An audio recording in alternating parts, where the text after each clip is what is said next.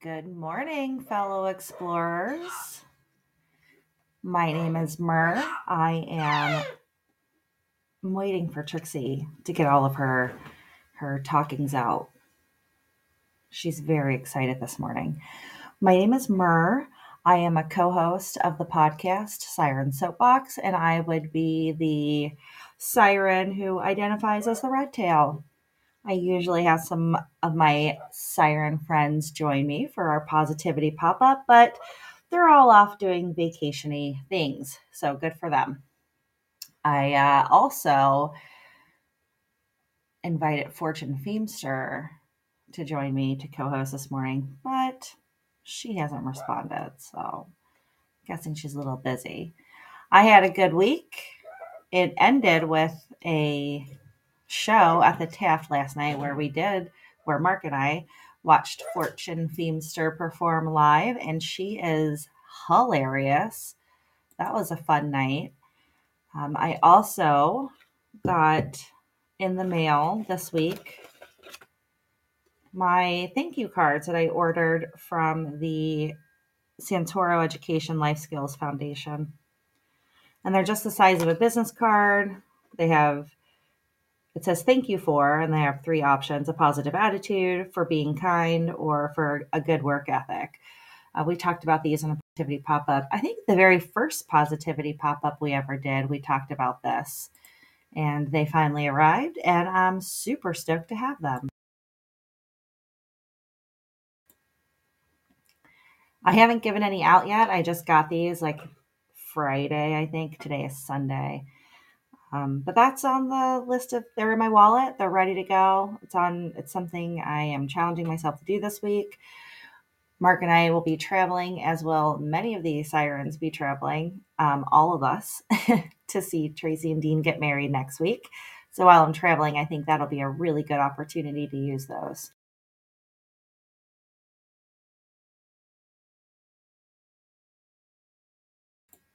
All right. If we are ready to get started, I've got some good news articles that I'm going to share with you that I found this week. And as a reminder, this weekly positivity pop up is just a way for us to sort of saturate you with some good news as a way to sort of dilute the bullshit that life gives you every week. So, in an, in an attempt to make your day just a little bit brighter, here are some stories I found to raise your spirits. This very first story is about a young man named Kazan. He is an eight year old, and his favorite breakfast spot is Waffle House. Now, I'm trying to I'm trying to read. Oh, Little Rock, Arkansas. So they eat at this Waffle House at least every other weekend, his mom says, for breakfast. And Kazan's favorite server is Devonte Gardner. Kazan and Devonte have sort of struck up this beautiful relationship, and they were talking one day. Kazan learned that Devonte doesn't have a car, so he had to figure out how to get to him from work. And he had found out that he had moved his family, his wife and two daughters, into a motel because their living situation was not ideal. And so Kazan decided that he wanted to start a GoFundMe. He convinced his mother to set it up for him. And this is what it says Hi, my name is Kazan. I'm eight years old. Devonte is a hardworking dad with two little girls and a wife. He is a dedicated worker and has to walk or get a ride to work every day. Devonte is one of the most joyous and positive people you've ever met. He always greets us with the biggest smile. I hope your heart is as big as mine and you will help me spread kindness in the world. Any amount helps. So Kazan's goal was $500 and I think at one point he mentioned to his dad 5000 would be nice, get this guy a car. Well, as of Friday, March 4th, the campaign has raised $66,000. It's amazing um, Gardner Devonte, who he spoke to today and today.com. This is where I found this story. And he was on a break at his job at the Waffle House, still works there. Amazing. and he had just signed a lease on a two bedroom apartment thanks to all of the money raised by his little friends. That's pretty amazing. The next story I have for you is about a surgeon who was performing a liver transplant for one of his patients. It was um, they were receiving a liver donation from I actually don't know if it was a living donor or a deceased donor. I'm assuming it was a, a, deceased donor because time was of the essence. I guess anytime you remove an organ from the body, it probably is. It would be lovely to have Siren Sarah on here to talk doctor stuff, but she's not. Happy Sunday, Sarah.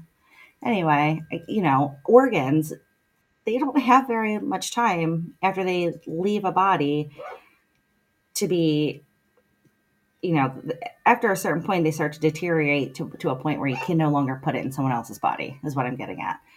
So, this doctor has a patient, 66 year old man, on the operating table waiting for this liver. And there's a freaking marathon in this town, it's Philadelphia. And I've only been to Philadelphia once, but apparently it can be a little difficult to navigate, especially if you're not from the area. And they while they do have like emergency passes through the marathon this courier driver was not familiar with the area couldn't find these pass throughs even after speaking to police officers. So surgeon adam bodzin knows where this is.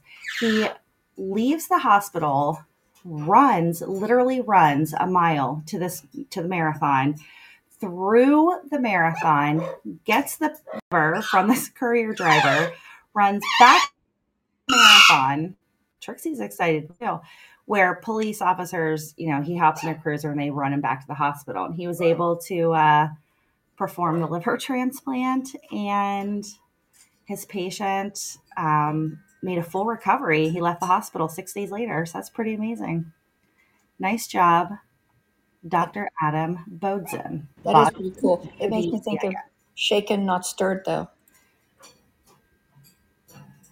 because I'm oh, sure this is a really fun story. A couple weeks ago, one of my recommendations to this this bird, one of my recommendations to everyone was to check out an episode of Criminal, um, the the episode where Phoebe Judge interviews a family member of Robert Smalls. So, as a reminder, Robert Smalls was the first black man to command a, a U.S. Navy ship, and he he was able to do this because he organized a pretty amazing escape from the Confederate Army along with one of their assets, a very large warship. And when he um, he surrendered to the Union, and of course they were like, "This guy's awesome. Let's make you a commander." He was like, "Bet I'm all in." Well, this week on February 27th, the naming commission of the US Navy recommended that they were, or they announced rather, that they were going to be changing the name of the cruiser USS Chancellorsville CG 62. It would be renamed to the USS Robert Smalls. So that's pretty amazing. Um, not only was he um, a, a hero for rescuing himself and his family and many other slaves and their families on that on that night, um, but he was he was a he was an advocate for black rights in this country, and he led one of the first boycotts of segregated public transportation in 1864. That led to the city of Philadelphia integrating streetcars in 1867. So he, he's done some really good things. This comes from the Secretary of the Navy, Carlos Carlos del Toro. He says, "The renaming of these assets is not about rewriting history, but to remove the focus on the parts of our history that don't align with the tenets of this country." And instead allows us to highlight the events and the people in history who may have been overlooked. Robert Smalls is a man who deserves a namesake ship, and with this renaming, his story will continue to be, re- be retold and highlighted. Nice job, Navy. Very cool. Spurred. Okay, our next story is really sweet. This is about a group of people. Uh, it's a it's a nonprofit here in the United States, and it is called Loose Ends. It's a pretty niche little organization. They are a group of knitters. They their volunteers call themselves finishers. Um, they hook up with family members or with families who have lost a family member who is in the middle of a knitting project and they take on these projects and finish them for the families. So they've already been connected with 5,000. Uh, we have 5,000 people sign up to be finishers. And they've all they've completed about 20 projects so far, but they have like another 200 in the works.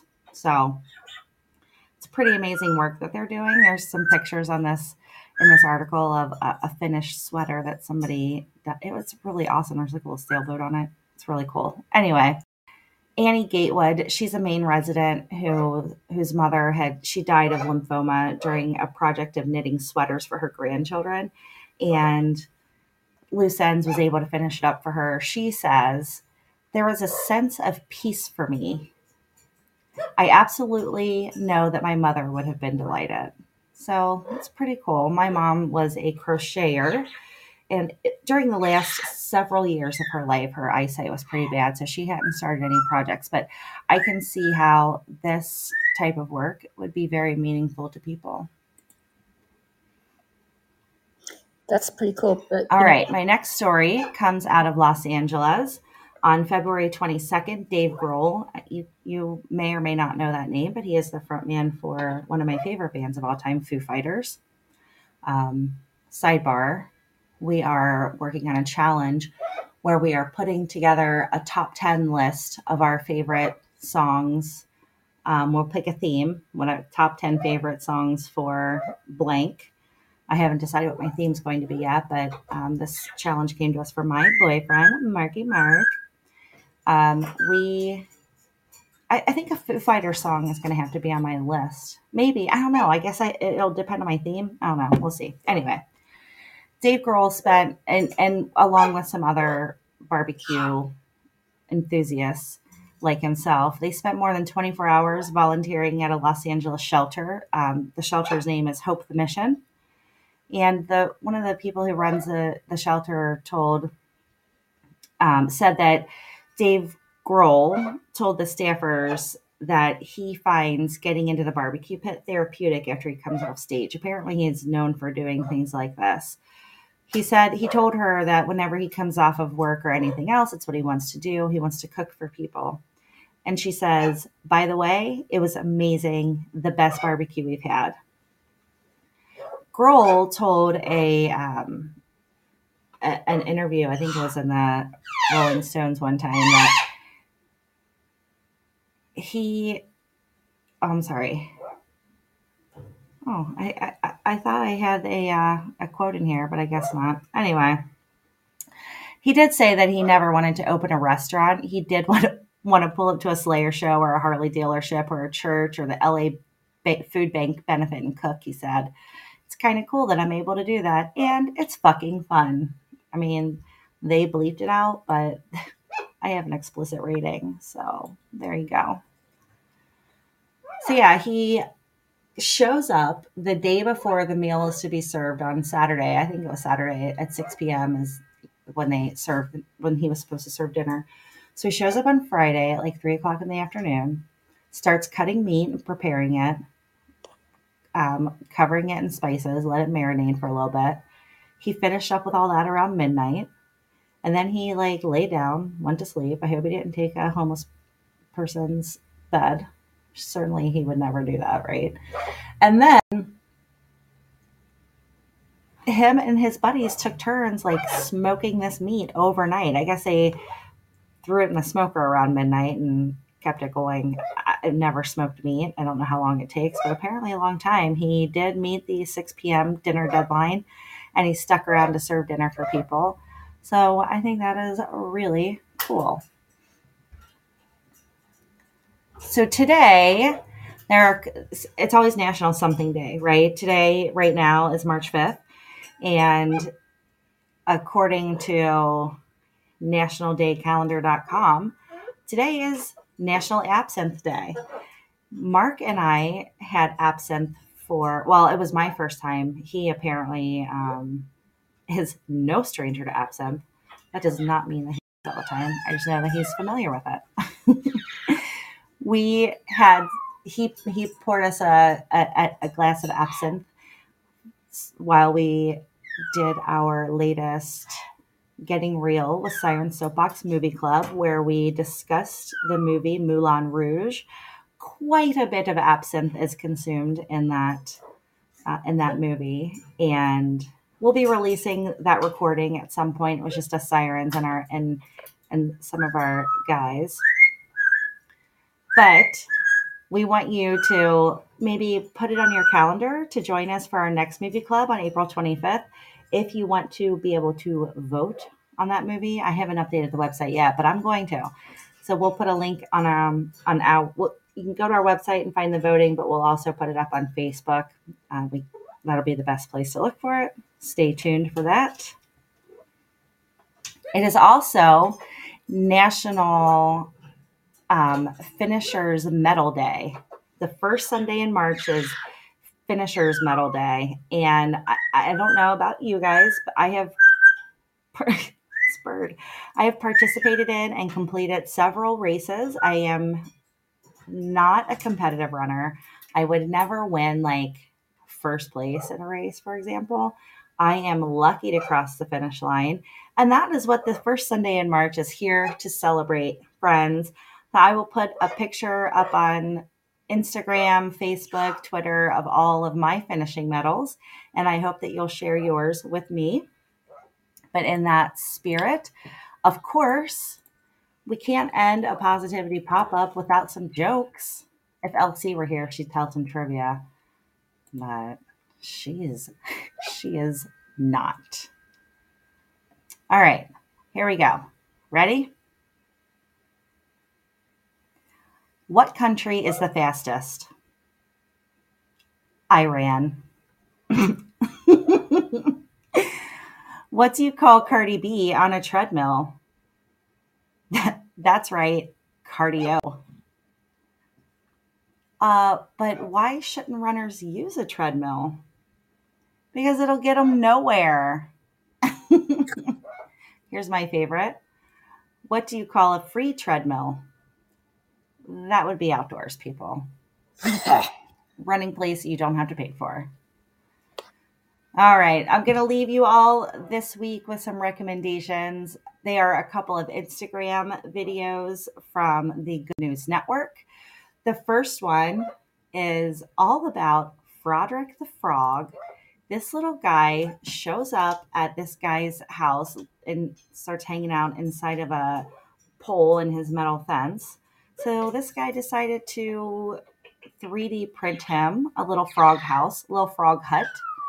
And then he posted a video about it on the internet.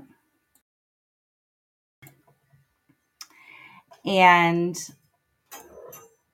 all right, so this is little frog hut. They posted on he posted it on TikTok, and all these TikTokers, of course, were like, um, it could be better. It could be much easier to access and nice job, but it could be better. So this guy was like, man, these guys are right. It could be better. So then he he improved it a little bit. He even like improved the the in the roof inside of this little frog hut so that he could um so that the ribbit amplification would be improved. He put in a little patio for him, and some of the people on the internet started calling this frog Fraud Froderick. So that's his name now. Well, Froderick liked his new and improved home so much that a little lizard friend showed up to hang out with him. So that was fun. And then TikTok came back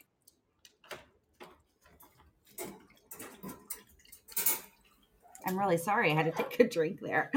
So anyway, these uh, TikTok came back with even more suggestions. so we ended up putting in like a little 3D printed pond and with plants in it. A possum comes around and starts out. He puts in a little pond. The possum is a friendly possum, by the way. The possum, King Julian, and Froderick are BFFs, so it's fine, really. So then this guy, that this homeowner, he puts like a little pond inside of a center at the bottom of the fence. He's got some plants growing up. This place becomes like a little haven for for Froderick and his lover. They make little frog babies. They add even more little frog houses. The possums are hanging out. They have babies. This whole thing is just such a feel good story. You should check out Froderick's little little hut and um, his home and the way it grew on Instagram. I will put a link in the description to this episode.